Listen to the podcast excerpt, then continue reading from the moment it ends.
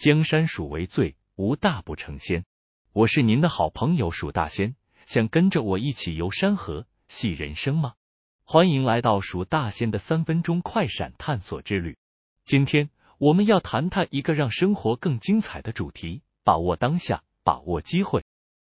为什么选择这个主题呢？因为我深刻体验到把握机会的力量，它可以改变我们的命运，为我个人带来了很多惊喜。正如孔子所说：“明者因时而变，知者随时而至。”这句话强调了对机会的敏感和适应，让我们更好的了解生活中的转折点。想不想一起探索一下把握机会的奇妙之处呢？我将借助一些伟人和名人的故事来启发大家。首先登场的是越王勾践。勾践在战败后被迫当奴隶，但他坚韧的忍受羞辱，最终抓住机会复仇。成为越国越王，这个故事彰显了抓住机会的能力，即使在困难时刻也能改变自己的命运。这告诉我们不要轻易错过任何机会，因为他们可能改变我们的命运。接下来谈谈亚马逊，杰夫·贝佐斯是亚马逊的创办人之一，他在互联网初期看到了电子商务的潜力，于一九九四年创建了亚马逊，当时只是一家书店。他冒险投资并不断扩展业务，从书本扩展到各种商品和服务，最终使亚马逊成为全球最大的电子商务公司之一。精准抓住互联网爆发的商机，贝佐斯的故事告诉我们：把握机会，相信自己的愿景，坚持不懈，可能改变你的生活和事业。最后，让我们看看马云的故事。马云是阿里巴巴集团的创始人。也是中国最成功的企业家之一。他在创业的过程中曾经多次面临困境，但他始终能够在困境中找到突破口，并最终取得了成功。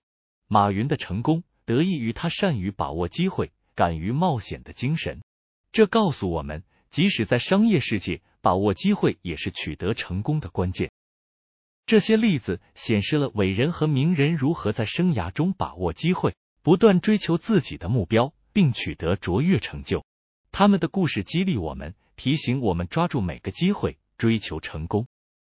当然，让我分享一个关于把握机会的个人经验。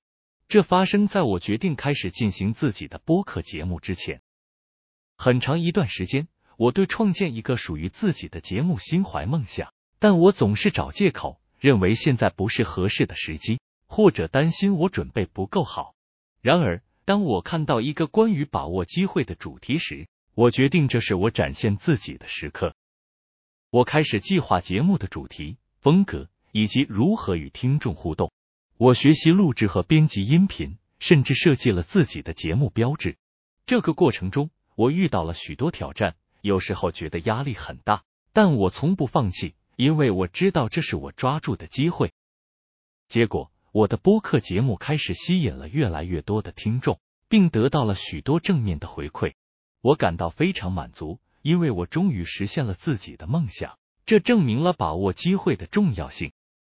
这个经验让我更深刻的理解，不要让自己被过度的犹豫和担忧困住，而是要勇敢的追求自己的目标，抓住每个机会。